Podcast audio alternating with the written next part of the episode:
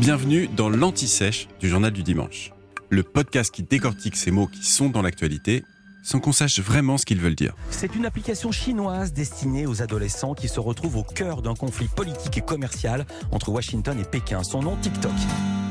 Au fait, c'est quoi TikTok? TikTok est un réseau social de partage de vidéos courtes. Le format pousse à être très original. Les créateurs sont libres de choisir les thèmes de leur production danse, voyage, médias, cuisine. Une seule contrainte, les contenus doivent durer 15 secondes, 60 secondes ou 3 minutes. L'application, lancée par la firme chinoise ByteDance en 2017, connaît un succès immédiat, notamment auprès des plus jeunes. Le secret de sa réussite réside dans un algorithme innovant. Le système génère des recommandations extrêmement personnalisées en analysant les contenus avec lesquels l'utilisateur interagit.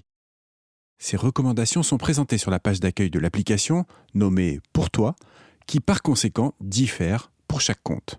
Peu importe les personnes auxquelles on s'abonne. Il faut être original, mais l'idée est aussi de se copier, de s'inspirer les uns des autres. C'est ce qu'on appelle un trend ou une trend. C'est une tendance en français.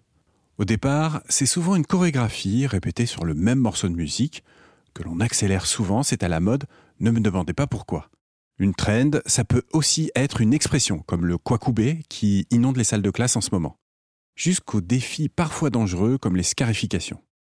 La recette de TikTok, en tout cas, fonctionne. En 2022, elle dénombre 1,2 milliard d'utilisateurs actifs mensuels dans le monde sans prendre en compte le marché chinois. Et oui, parce que la maison mère ByteDance a conçu TikTok comme la version internationale de l'application chinoise Douyin, lancée en 2016. Cette application jumelle est exclusivement consacrée au marché national, en Chine donc. Les fonctionnalités sont similaires, mais tournent sur des serveurs différents, notamment pour respecter les règles de censure chinoise. Il n'est pas possible de télécharger Douyin à l'international, ni d'utiliser TikTok en Chine. Le développement exponentiel de l'application ces dernières années pose un problème de sécurité au niveau de la protection des données personnelles des utilisateurs. Les dirigeants occidentaux se méfient de cette marque qui apparaît à leurs yeux comme un appareil stratégique chinois. Joe Biden lui-même a interdit début janvier aux fonctionnaires américains d'utiliser l'application sur leur téléphone. Et le débat trouve écho en France. La commission des lois et la conférence des présidents ont approuvé mercredi 8 février l'ouverture d'une commission d'enquête sénatoriale composée de 19 sénateurs avec pour objectif de caractériser, je cite, l'utilisation du réseau social TikTok, son exploitation des données et sa stratégie d'influence. Vous venez d'écouter l'Anti-Sèche du Journal du Dimanche, le podcast qui répond à la question que vous n'osiez pas poser.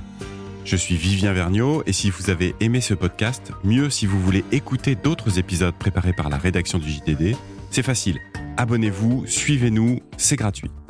On vous donne rendez-vous trois fois par semaine en podcast et tous les jours sur le JDD.fr. À bientôt.